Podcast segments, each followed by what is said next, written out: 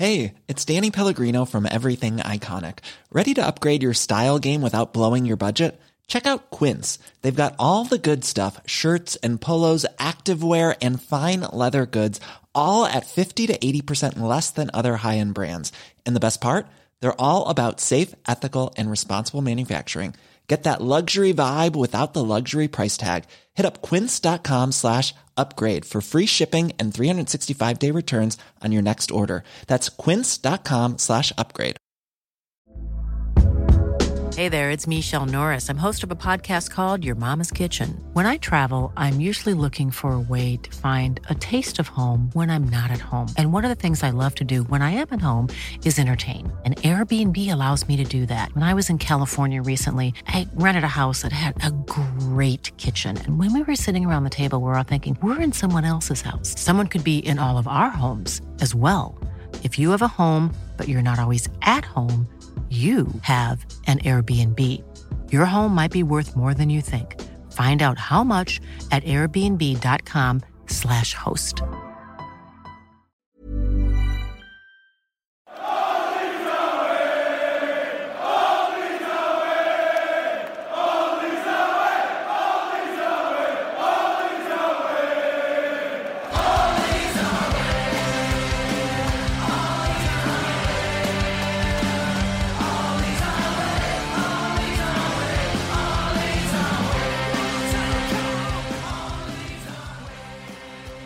Hello, and welcome to All Stats Aren't We, a podcast in which Leeds fans cast a combined eye on the goings on at Elland Road, giving scrutiny to the underlying statistics and tactical footings at work at Leeds United. I'm Martin Riley, the Nelson Semedo penalty shout of the podcast. I can't believe it's not being given, and I'm joined by the Mateus Nunes red card of the pod, Tom Hosty-Cundell. I can't believe it's been given, and I'm joined by the Adama Traore shirt puller of the podcast, how have they allowed that goal to stand? It's clear and obvious. Making his All Stats Aren't We debut, it's Dan Holdsworth. How are you doing today, Dan? I'm good, mate. Thank you. I'm well fed and I'm super nervous about my debut. I've only just found out I was going to be appearing a couple, two or three hours ago, and I feel like a sort of academy football player who's just found out like an hour before kickoff that he's getting his debut. I feel like you've kind of set me up here on purpose, so I'm not super nervous, but you know, it's not working, mate. well, I apologise for the late notice, um, but you, you, are going to do fine. Um, but the, regarding the, the you being well fed part, I'm not actually well fed tonight. I've not eaten yet, um, so I, I may not be at my usual levels of performance. So I apologise in advance if that's the case. Um, so Dan has been a part of the All Stats Aren't We team for a while now, um, but in the background. He's been helping with editing and pod planning, and he's now been asked to step back from beyond the backroom staff and onto the pitch. And how are you feeling about being tasked with that? I'd say it was quite daunting, to be honest. I mean, you know, I'm not shy of my opinions, but having them and then expressing them uh, to to an audience of thousands is quite nerve wracking. So you know, we'll see how we go. Yeah, you'll you'll do fine. We'll we'll make it quite conversational. Yeah. So anyway, I'll get I'll get into the game summary. Just let's see how the game went went up. So Leeds set up in a 4-4-2 to start with, with Wolves choosing a 4-2-3-1. Quite early in the game, the deadlock was broken thanks to a Willian Gnonto and Jack Harrison combining to give Leeds an early lead after five minutes. Wolves generally dominated possession after the goal, not allowing Leeds to get a foothold back into the game thanks to a good aggressive mid block, not allowing Leeds to gain any ground in their half. Wolves had the better of the proceedings in what was left of the first half, having a couple of chances which could have led to a goal, but weren't able to take advantage of these chances, with Leeds not creating any more good chances in the first half. The first half, the second half started in a similar manner to the first, with Luke Ayling converting a diving header from a set piece situation in the 49th minute to make it 2 0. Wolves continued to have the majority of the possession, creating a few half chances, but the game then went to 3 0 thanks to Rasmus Kristensen having an immediate impact in the 6th second minute when he was brought on and scored inside 30 seconds of entering the field. At this point, Leeds switched to a 5 3 2, uh, 3 5 2 formation, Leeds fans probably relaxed at this point, but shortly after Rasmus scored, there was a very long distance effort scored by Jonny of Wolves in the 65th minute, with Illan Meslier in no man's land following his decision to clear a long ball outside the box with his head and not being able to retreat in time to stop the 45 yard effort. Wolves continued applying pressure, with Meslier coming to the rescue, reacting very quickly to two shots in the same minute, stopping Sarabia first and then Raul Jimenez from scoring. However, Wolves did strike again in the 73rd minute with a deflected shot from outside the box, catching out Meslier, making the score 3 2. At this point, Leeds fans started fearing the worst, having awful memories of Cardiff, and Wolves continued applying pressure. However, the game was turned on its head again when Jonny and Luke Ayling launched the same ball, resulting in Jonny being dismissed after a lengthy VAR check in the 84th minute, making it 10 men versus 11. The game was still anyone's claim at this point, but Leeds did manage to stop them from creating any more big chances, and in fact managed to score again in the 97th minute, thanks to Adama Traore being robbed off the ball by Summerville, who slotted in Rodrigo, who coolly dinked the ball over Jose Sa. Despite remonstrations from the shocked Traore, VAR did actually hold up the goal, leaving the game to end 4 2 to Leeds United. Uh, so, gents, is there anything that you felt I missed out there from that? No, I think you got everything there. Um, yeah, it was. It's going to be a fun one to talk about. I think there's quite a few talking points. Definitely. Yeah, a lot of a lot happened in in that game. It was a bit, bit of a roller coaster, especially in the second half. But yeah, um, we'll we'll get on with it and see what happens in the interrogation. Um, so Tom, we'll speak to you first. So looking from the XG, uh, which was Wolves had 2.7 and Leeds at 1.6. Um, Wolves dominated this game, at least by the XG. Do you think this was a fair reflection of the game, and do you think we deserve to win? So I, I didn't get a chance to watch the game live this weekend, so I went into the game knowing what the result was, kind of knowing how the game panned out, and the way that I saw it, it kind of I felt like we actually were controlling it in that way rather than dominating. I think I looked on and the stat, and the timeline kind of shows that it, it looks more like Wolves were dominating, but it's that thing of what we've seen John talking about is the game state of where the XG is coming from. We scored very early on, and I think that really reflects it that Wolves were trying to then get an equaliser. Um, did we deserve it? Well, actually, the three of the four goals were big chances. So Harrison's were 0.34, Ayling was 4.47, Rodrigo 0.33 for their XG chances for their goals. So discounting Rodrigo's is it was a transition one. The game state there is Wolves are also trying to get that equaliser late on. Yeah. But I think we created enough to deserve it. We created good enough chances to deserve it, which is something which we haven't done in the past few games. Um, I know that there's been some talk of that we've created a lot of chances that haven't been big chances. Yeah. Um, so yeah, I, I think it's it's probably a fair reflection of the game, but it's also a fair reflection of how early we scored as well in that sense. Yeah, that's a that's a fair point. Um, and next, uh, that, then after we scored, Wolves quite quickly took a foothold, and we found it difficult to get any decent possession. Do you think this this was always the way the, the game was going to pan out, or do you think the early goal impacted the way the game ended up panning out? Um, I think it kind of gave us a more exaggerated version of how it would have always panned out. Um, you know, we've been such an early goal and probably been an early goal second half but also Wolves feeling like they had like a stake in the game. They always felt like they were very close to getting back into the game because of the you know the kind of the kind of transitional nature of the game and the back and forward nature of the game. You know, both teams had a good number of chances. Um, so I, I, just think there was a lot in the game for Wolves. So they always felt like they were in it. Um, I, I, also feel that Wolves um, they were very press heavy. Were, you know, when I was watching Wolves for the, uh, the for the preview, I found that they pressed a lot more than I expected. A lot, they had a higher press than I, I anticipated them having, and I, and I think they kind of felt like they could have some um, joy with Leeds by pressing Leeds quite high in build up. And, and I think also Leeds probably felt the same about Wolves. Um, if you watch the Wolves Newcastle game from last week, um, Newcastle really took a foothold of that game midway through when they really, really got into Wolves' face and really, you know, really upped up the intensity of the press. I suspect Leeds saw that. So I think both teams wanted to press the opposition quite high. Uh, and I think that made for a very transitional nature of the game. And so I think it would have played out quite similar, even if there hadn't been that early goal. I just think perhaps it was more, you know, more exaggerated. No, that's uh, those are very, very fair points. Um, both teams did yeah. um, look to try to impact the opposition with their press, and I think Wolves probably got the better of that than, than we did in that part of it.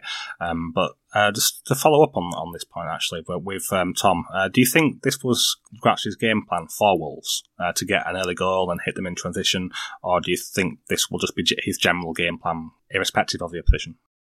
I'm, I'm not sure it's going to be the game plan going forward. I think something which I noticed um, when I when I watched it was it looked quite similar for us of how we were setting up, and then there was a real turning point of when we did sit back, and I don't know if that was in reaction to something that happened that then Gracia said to do that, or it was just the players. So there was a moment where Wolves strayed offside, looking like they nearly beat the offside trap um, when we were playing quite high, and then from that moment on, we were a lot deeper for the rest of the yeah. half. Um, so I don't know if that was part of Gracia's game management of saying, "Oh, hang on, no, drop a bit deeper," or if that was just players reacting to it being, "Oh, hang on, we're, we're one to look for once early on. Let's try and hold on uh, early." Because there was also, I think it was game plan though. I do think it was that whether that was the reaction from Grazia, and I say that because it was funny to hear Wolves fans and being annoyed at the time wasting that was apparently happening early on.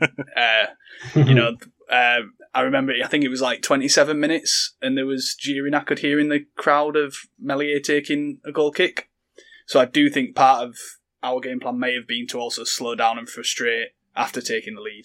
I think maybe we just didn't expect to take the lead so yeah, early. that's a very very fair point. Um, it, it came very quickly, um, much sooner than we've seen goals happen for most of this season. Uh, we haven't often scored uh, early in games, and they, I think it, this really did help us to settle into the way that we wanted to approach the game.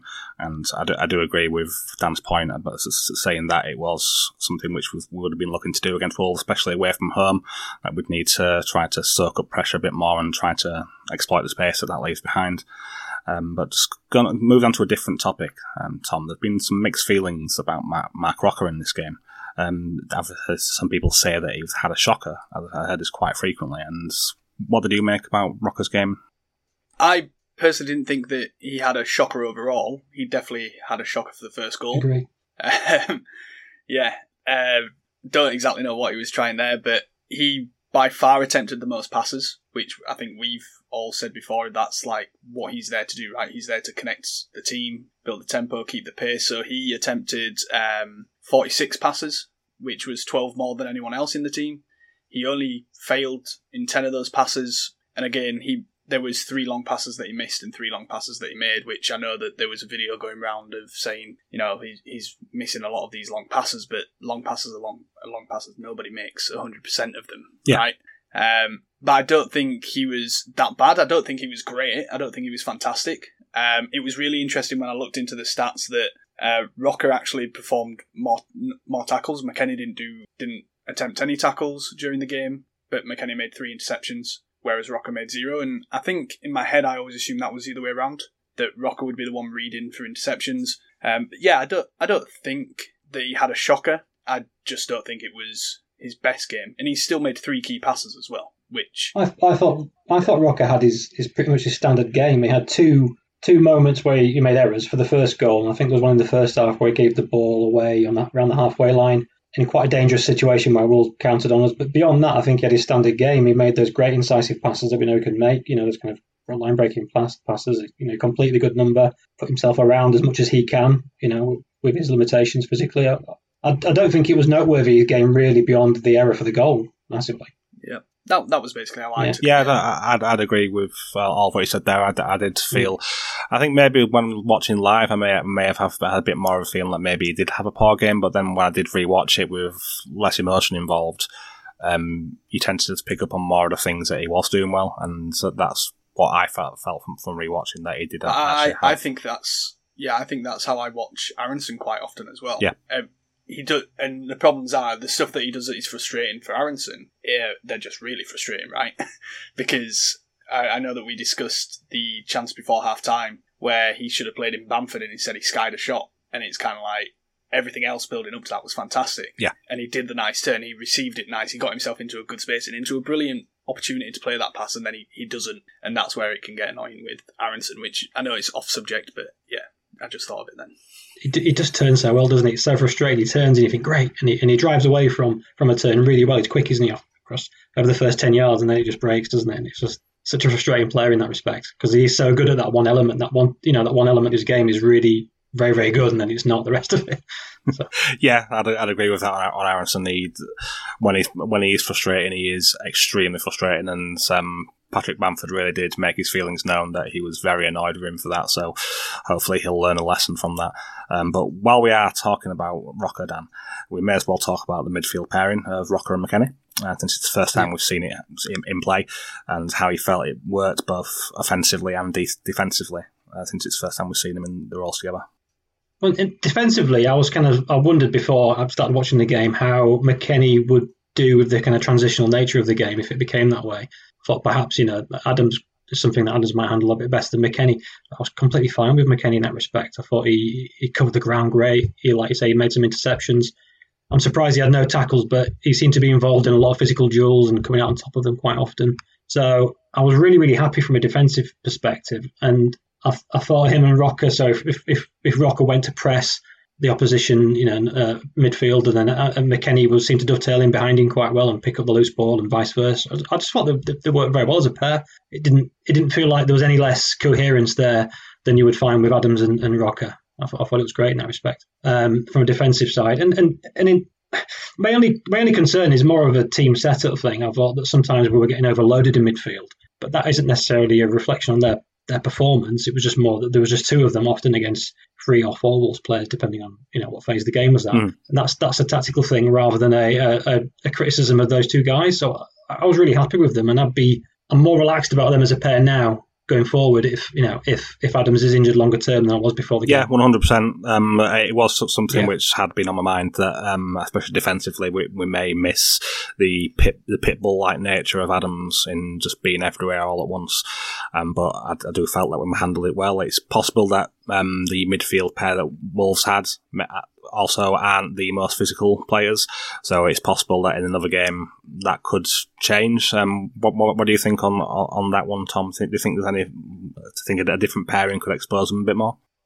Um, yeah, possibly when we come to next week and talking about Arsenal.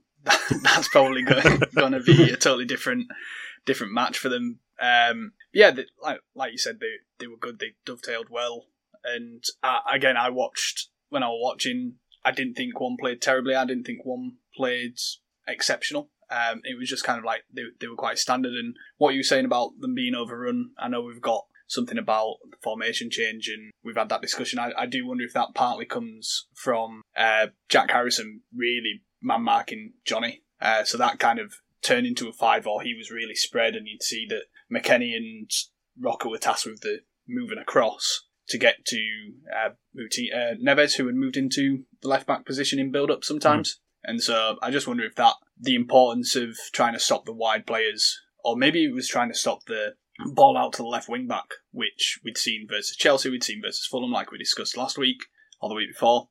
Um, so I wonder if the the tactical from Gracia, the move there was put Harrison out on, tell him to stick out on the left wing back and trust everyone else. In yeah, that's a fair point. Um, uh, there was a lot, a lot of different things which were happening tactically, with which um, Wolves did change it as the game went on as well, um, having different players uh, dropping deeper into the left back area sometimes, and so it, it did keep the pair of them guessing as to what was going to happen. Um, but let's move on to the next point I've got, um, Tom. I think we need to have a quick chat about the Jonny goal. Um, just how, how do you read that, and what do you think went wrong there? Who, who, where do you think the fault lies in that goal?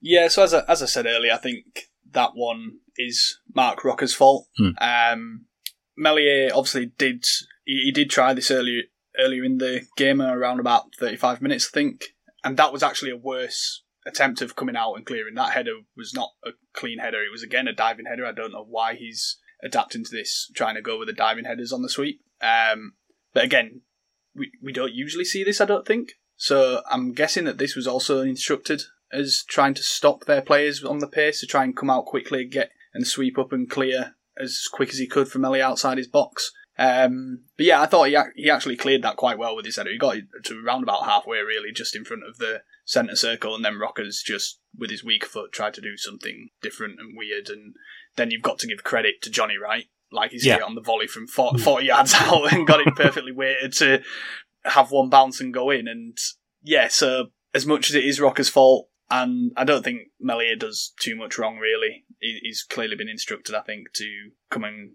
meet those balls and opportunities. And yeah, and then Jonny's just done something very good. And it's and it's yeah, and it's ironic, right, that Meslier's made he stopped a lot of chances so they they put up 2.7 xG, but their goals came from 0.04. so like he has he has a good game where people have been kind of talking about how he's underperformed this year, and he has a good game and then gets beaten by a deflection and a fluke chance again. Yeah, he did so well to stop some, especially the, these chances in the second half. Um, I think one of them, especially, I think was it the um, uh, Sarabia chance. I think was the first one where he just he just sort of gets an arm out, and if you the, if you look on the from what the the, XG on that was high to start with, but the chance itself, how Sarabia took that XG higher. The post shot XG was at least, I think, 1.0, 0.15 higher than what it initially was, so it made it even harder for Meslier to save. And he, he still managed to save it. And those little reflex saves like that, he can sometimes just pull them out of nowhere, and that was good to see. Um, but moving on from that goal, uh, Dan, and this isn't something I usually like to give too much credence to, um, but uh, set pieces. Um, th- was it my imagination, or do you think we were a bit better than the normal in this game, and we've actually shown some craft at them in the last few games? We've maybe not been rewarded for them, or am I just imagining things? Do you have anything to say about that, that, that point? Well, my first when I saw this question, my first thought was you're imagining things. I mean, the goal was great. Ayling's goal was a really, really nice move with McKennie kind of peeling forward off the pack. Uh, and then he dragged a marker with him, and then Ayling kind of peeled away off the back. I thought that was quite a clever move um, for the goal. So that was a really good routine. Um, and I do think generally we have quite good movement on attacking set pieces in the box, but the delivery is the issue quite often. Unless Green was on the pitch, we don't have that great delivery, do we? Really? Um. And I felt like this was this was true back in, in, in Marsch's time as well. So I don't think it's anything specifically new that we've seen. Although we have had two goals from set pieces in the last two games. I don't beyond the, the, the great move for Ayling's goal, uh, Ayling's the, the, second goal on, on Saturday. I don't feel it's something that's um, there's been a big uptick. I just think it's you know it was our turn to get one. Perhaps Absolute variance coming our way. You know, a bit of that really. Yeah, yeah. No, that's so, that, that's a fair point. Um, I just I think I've just picked up a few a few times in the last few games where because we we're, we're, pretty much always going um, central straight away and like not uh, doing it short. But I mm. feel I've noticed us going short a bit more.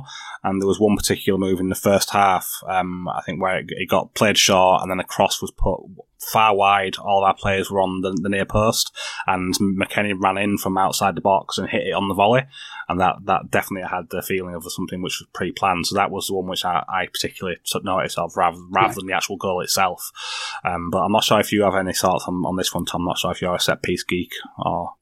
I am a little bit. Um, if anyone remembers, uh, one of the first things that All Stats and the group saw from me was a discussion during lockdown regarding set pieces of what we did against Burnley in particular. Yeah. Um, but I definitely saw some differences and picked up some things which the number one fact was that Marc Roca was on the corners. And when we've seen, I remember when we were signing him, and there was a lot of talk of saying we might finally have a good corner delivery. And I know there's been a lot of talk from, I think Hobbs has been wanting Roca to be on corners over Harrison and stuff. So those deliveries made a difference. And Dan, you picked up on it that McKennie made the run, the front run for the pull, to pull the marker.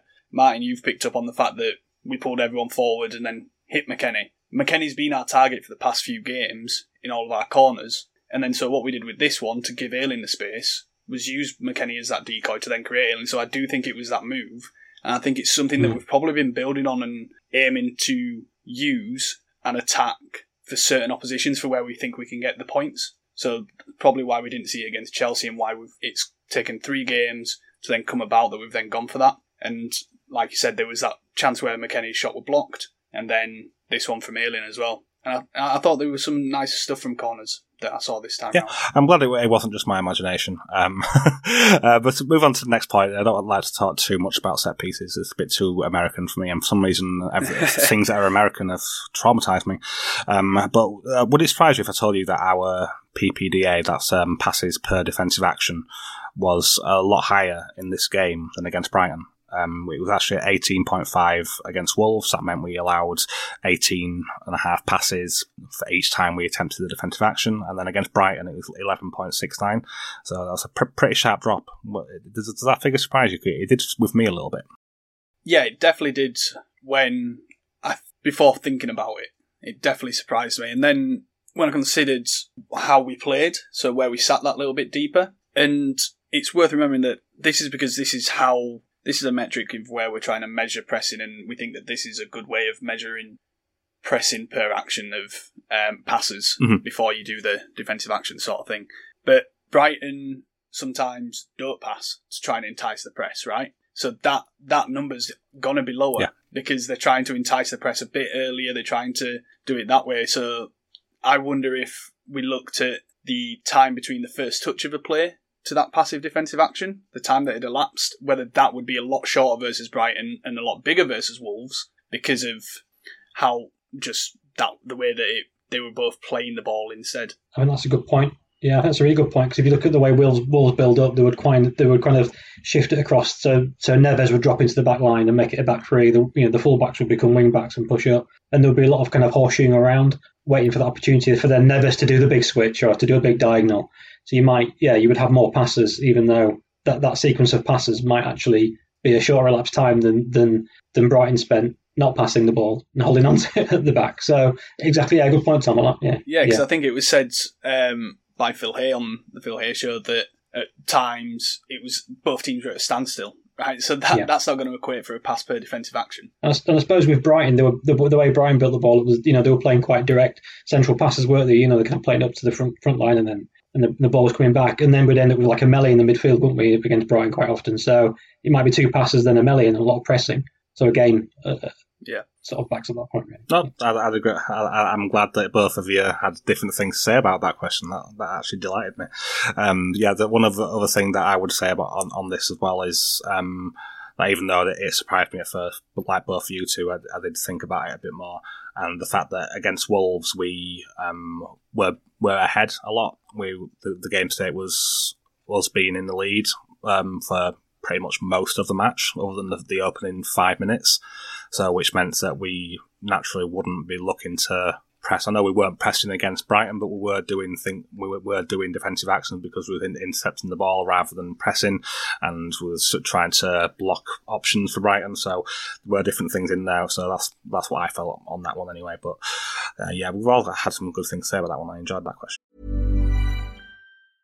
When you're ready to pop the question, the last thing you want to do is second guess the ring. At BlueNile.com, you can design a one-of-a-kind ring with the ease and convenience of shopping online. Choose your diamond and setting. When you find the one, you'll get it delivered right to your door. Go to Bluenile.com and use promo code LISTEN to get $50 off your purchase of $500 or more. That's code LISTEN at Bluenile.com for $50 off your purchase.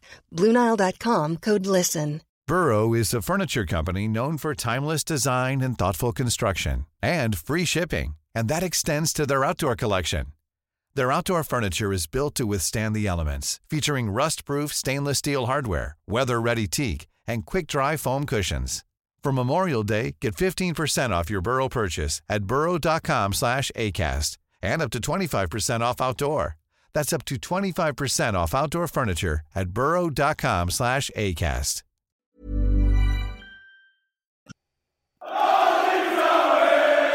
moving on to the listener questions. We had quite a lot of listener questions and I couldn't fit them all in, but here's some which I like the look of. So, first one is from uh, Louis Herbert on Twitter. He said, uh, It feels to me like structure means that while players are still making individual errors, those errors are less likely to lead to big chances than they were under Marsch And, and Bielsa, he put in brackets. Is this feeling right? Um, we'll go with Dan for this one. Uh, I think probably yeah. It's just a lack. It's just the the drop off in intensity, isn't it? I think so. We're not kind of under Marsch. We used to swarm the ball. So if the team, if the opposition could break, you know, break through our swarm, then players were left covering much more space, weren't they? Naturally, because players are taken out. So in, uh, under Gracia, we're not pressing so intently. We're really pressing in ones and twos rather than a swarm of players. So if the ball does break out of the press, there's more cover. We're not kind of charging in 100 miles an hour trying to kind of win the ball back. So I think people were, were able to make more. Um, I'm trying to think what's the word. It more considered pressing actions. More, more con- the defenders allowed to make more considered decisions. I think so.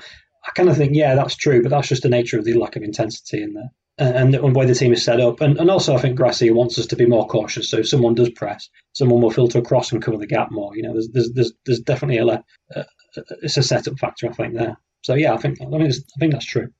Oh yeah, there, there's a lot of things which uh, they can unpack in that, and I also feel that because of the way um, Gracia's has had does pay attention to having a um, rest defense I, I, mm. do feel that that comes into play, especially when we're, t- we're turning over um, in transitional moments. I think that was one of the biggest problems under Marsch. Uh, there wasn't as much consideration given to that. Uh, under actually, you'll see um, one of the fullbacks getting forward while the other one stays a bit more in reverse, or you'll have one of the central midfielders dropping deep. So looking to always make sure that we have an overload in the defensive sense. So if if they're only keeping one attacker up, we have two de- defenders there. If they have two attackers up, then we have three defenders there. So I think it's something which he gives more consideration to the Marsch um, for me. Uh, so on to the next one from uh, Dara Kennedy. Um, they said, how much progress has actually been made since Gracia came in?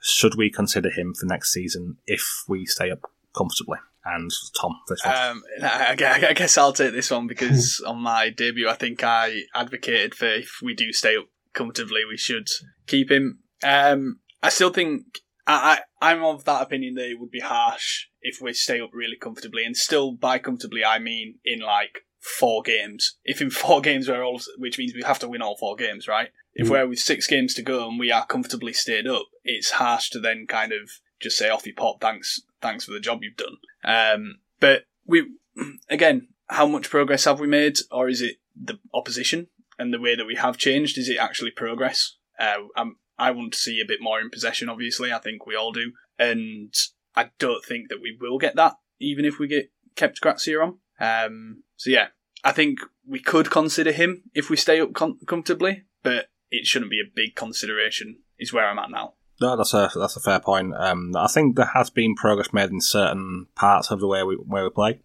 uh, especially when it comes to um, not conceding as many big chances.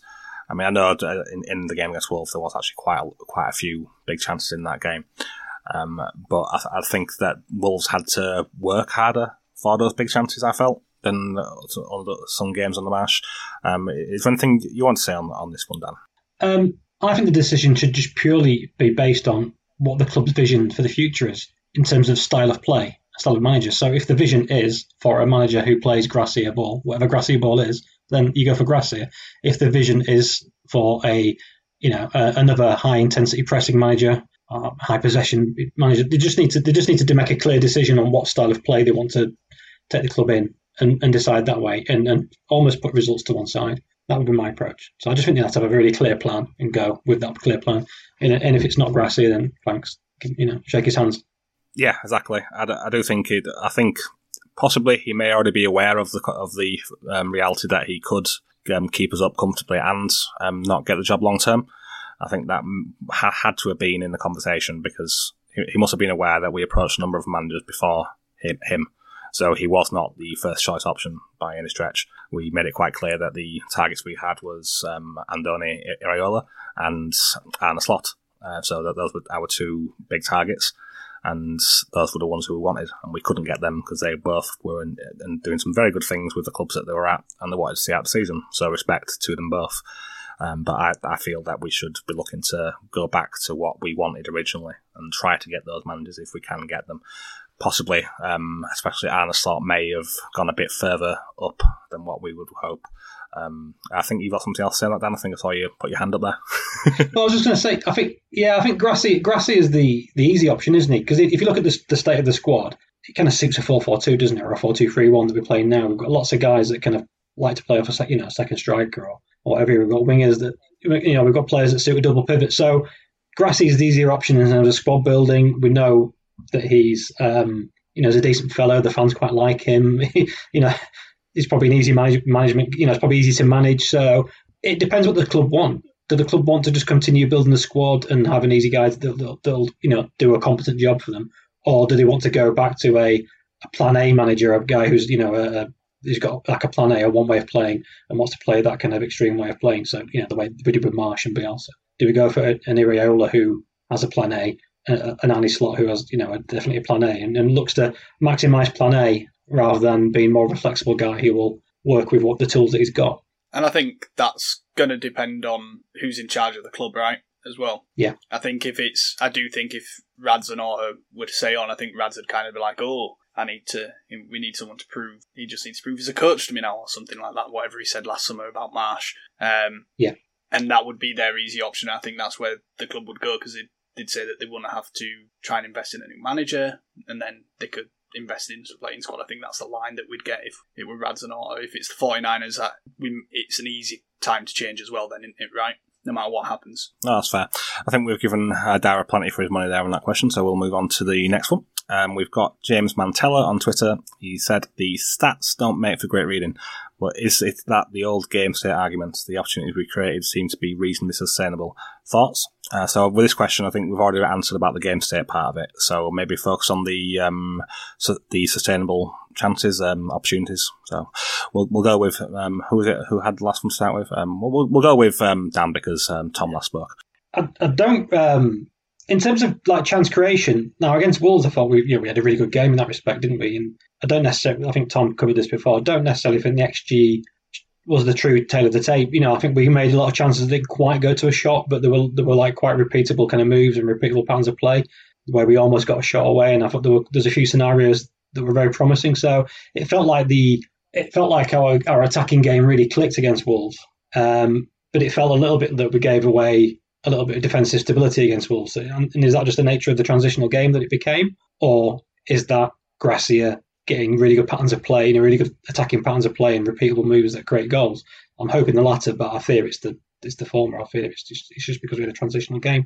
So I don't I don't know if um, we. I'm not ready to answer yet that I feel like we've got a, a better attacking plan than Gracia than we did, you know, after his first two games. I'm not ready to answer that yet. Really, we saw it against Wolves, but probably probably because of the transitional nature of the game. Yeah, uh, I think we are still quite early into Gracia's time, um, and we haven't seen him too too often against teams that are around our level. I know Wolves can be technically classed as around our level, but I would personally say that their squad itself is very very good and uh, it, I, enjoyed watching them in when I we watched them before for, for, last week's pod, and I do feel that, that they are a better build of squad than what we have overall. We have a lot of good in, good individuals, but I, I think the especially with the size of Wolves squad, they've got such depth in, in, in what they've got there. So I do think that once we've seen what we can see in the next few games because after the Arsenal game, we've got a lot of games which um, I think we, we, I should hope to see more in possession stuff and more creating chances through our own possession rather than making it transitional every time. So I'm, I'm hoping that that continues. Um, do you have anything to say on this one, Tom? Um, no, just that the the opportunities that we did create, I can think of two moments that were basically identical but mirrors. So the goal, which was Gnonto pulling back to Harrison, and then there was a think the chance was in the second half, and Aaronson pulled it back, and Bamford slipped. But Harrison was there to have the shot, and I think it was blocked maybe. Um, but yeah, so they were two very similar opportunities, and look like that's exactly where we're trying to get to.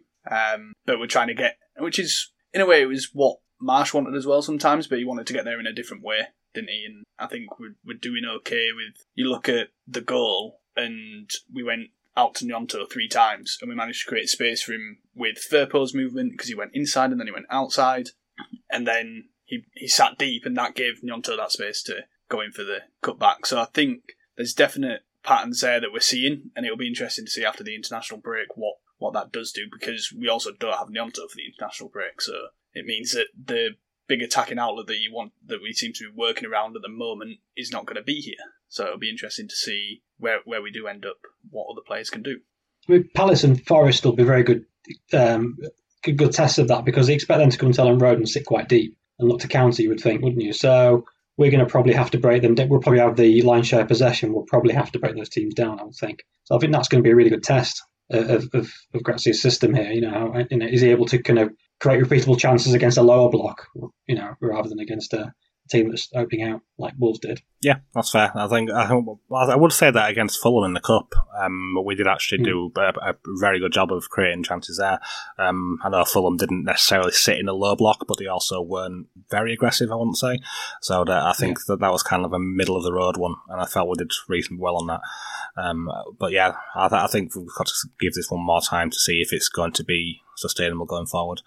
Um, the next one was from Dougie Jones on Twitter. He said, Have we actually improved very much, or have our last results just been luckier? Tom?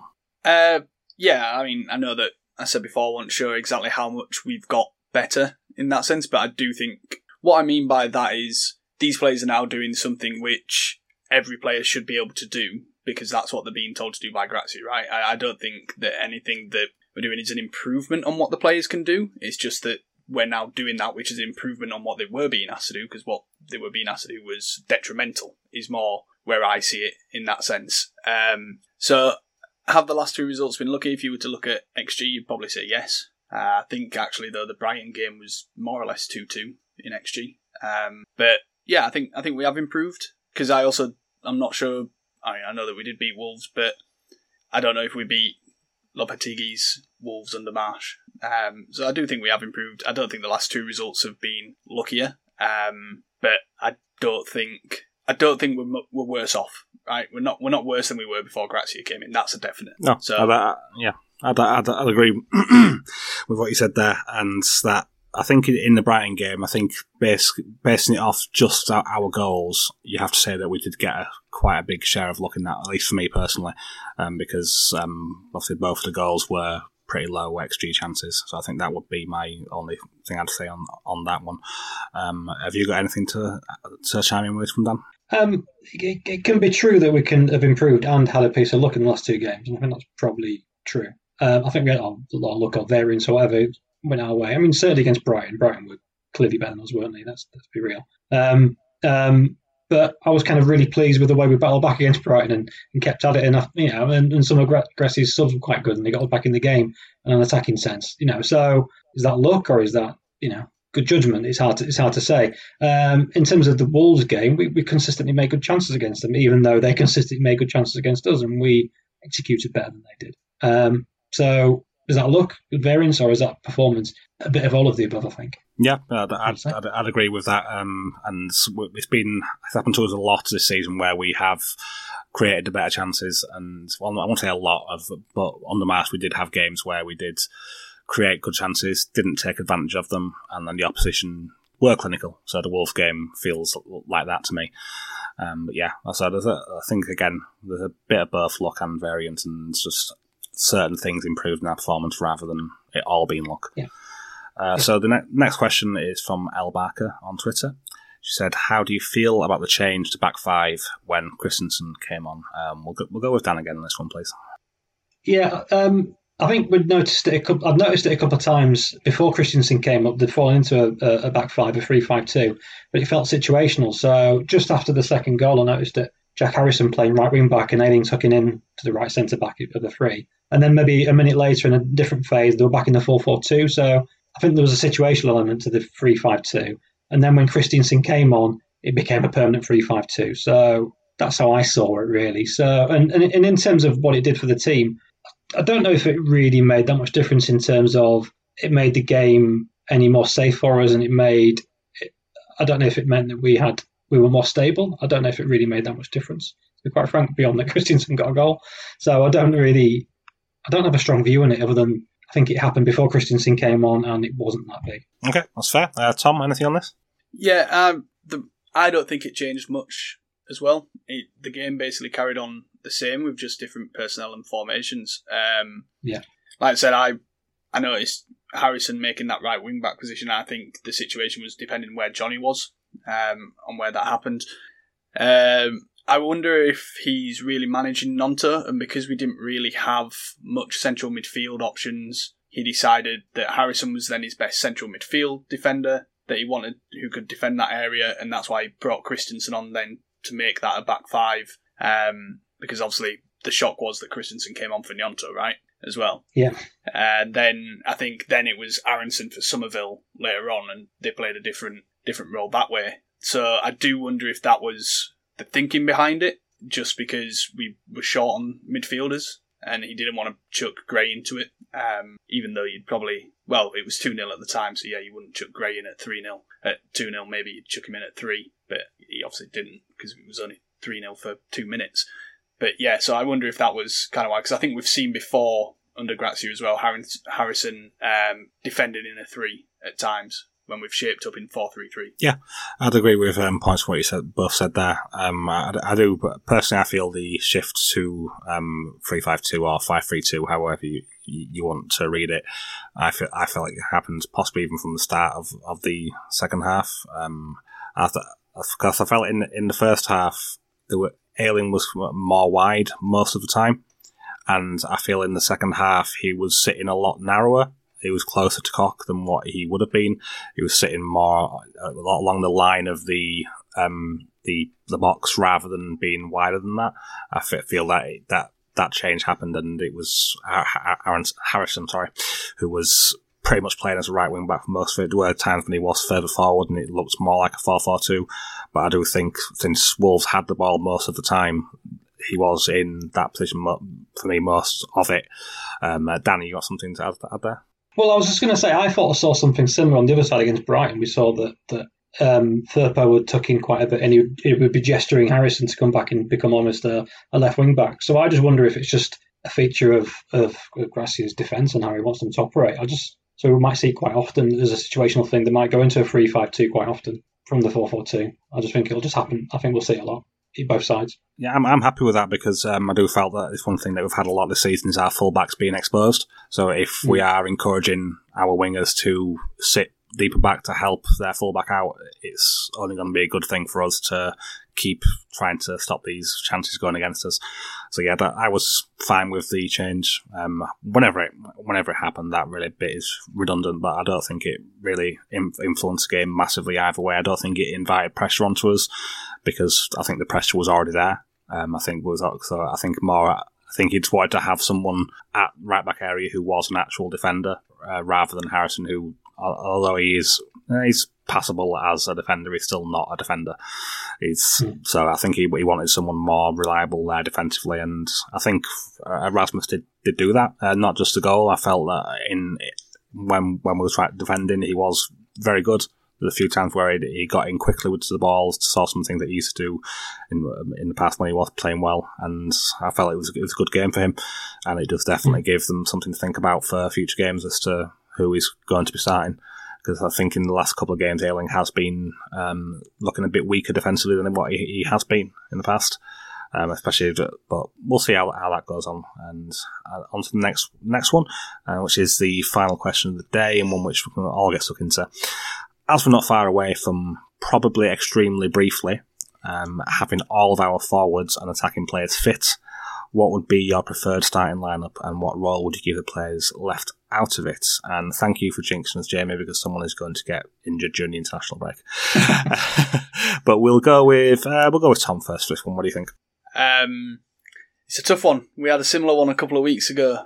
I think when we were asked if uh, if we'd start Cine, Rodrigo, Bamford, and Gnonto all at once, I think we said you probably don't have enough defensive work there for especially under Gracia. Um, what would be my preferred starting lineup? my preferred starting lineup would probably be something similar to what what that is though.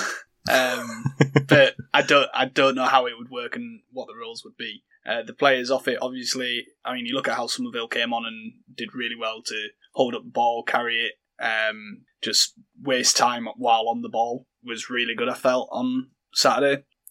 So we've got, I think we've got options where we can change things up depending on how we want to attack teams and what we want from each player.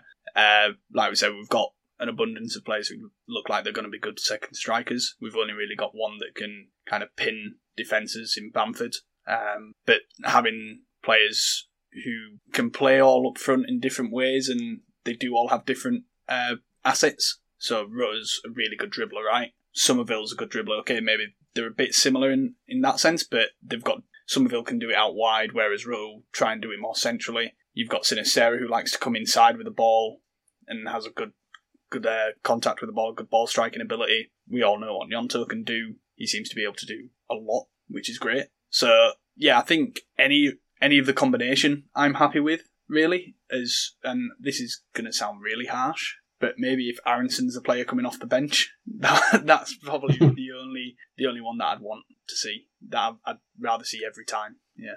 How about you, Dan? Um, my first answer is always like, what's the most fun lineup we can have?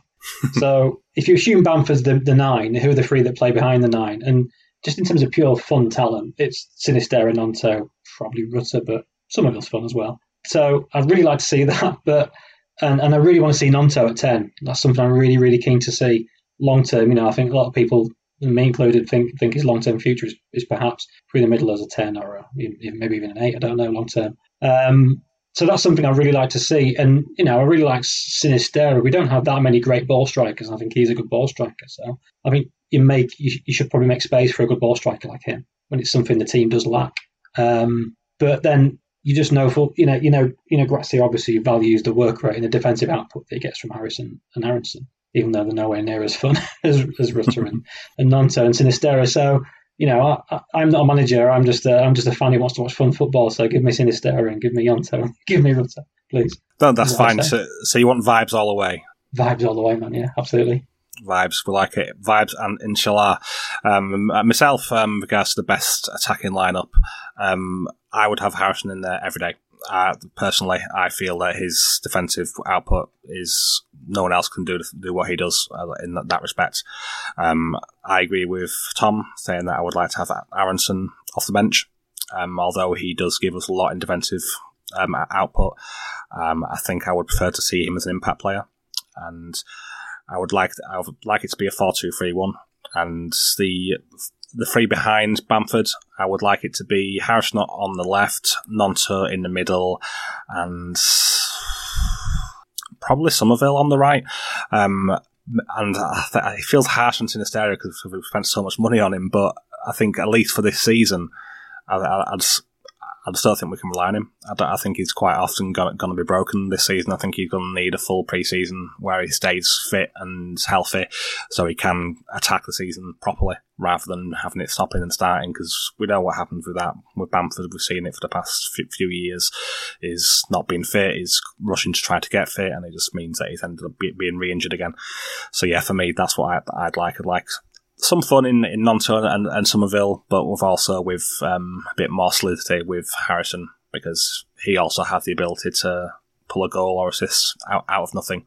So I, I, I, think that little bit of unpredictability from him at times is good, even if he's indecisive sometimes and frustrating.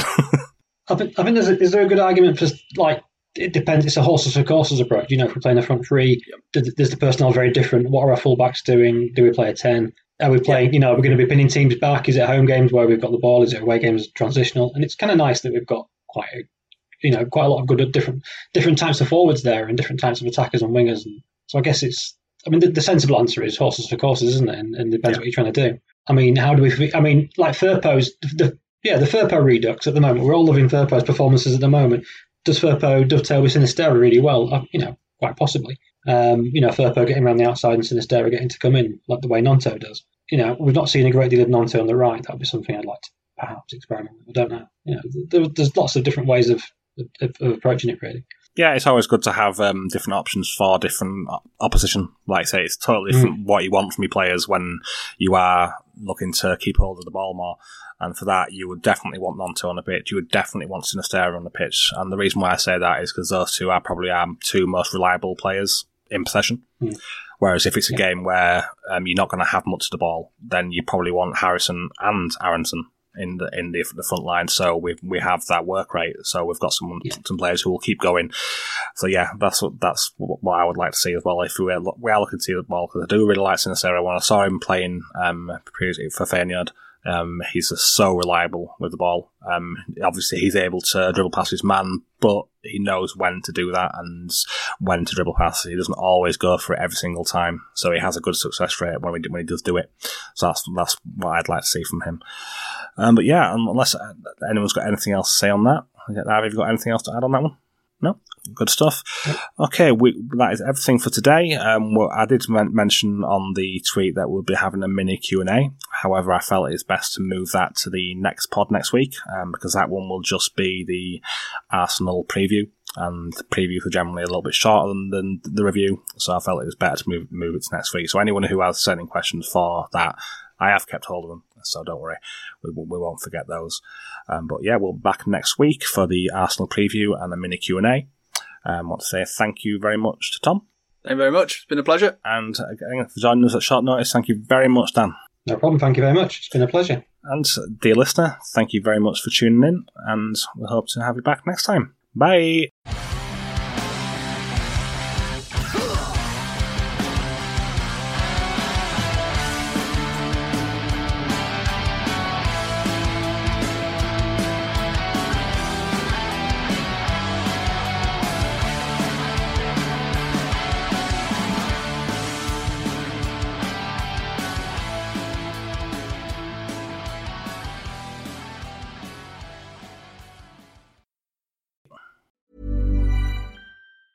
Even on a budget, quality is non-negotiable. That's why Quince is the place to score high-end essentials at 50 to 80% less than similar brands. Get your hands on buttery soft cashmere sweaters from just 60 bucks, Italian leather jackets, and so much more. And the best part about Quince, they exclusively partner with factories committed to safe, ethical, and responsible manufacturing. Elevate your style without the elevated price tag with Quince. Go to quince.com slash upgrade for free shipping and 365-day returns. Mom deserves the best, and there's no better place to shop for Mother's Day than Whole Foods Market. They're your destination for unbeatable savings, from premium gifts to show-stopping flowers and irresistible desserts. Start by saving 33% with Prime on all body care and candles. Then get a 15-stem bunch of tulips for just $9.99 each with Prime. Round out Mom's menu with festive rosé, irresistible berry chantilly cake, and more special treats. Come celebrate Mother's Day at Whole Foods Market.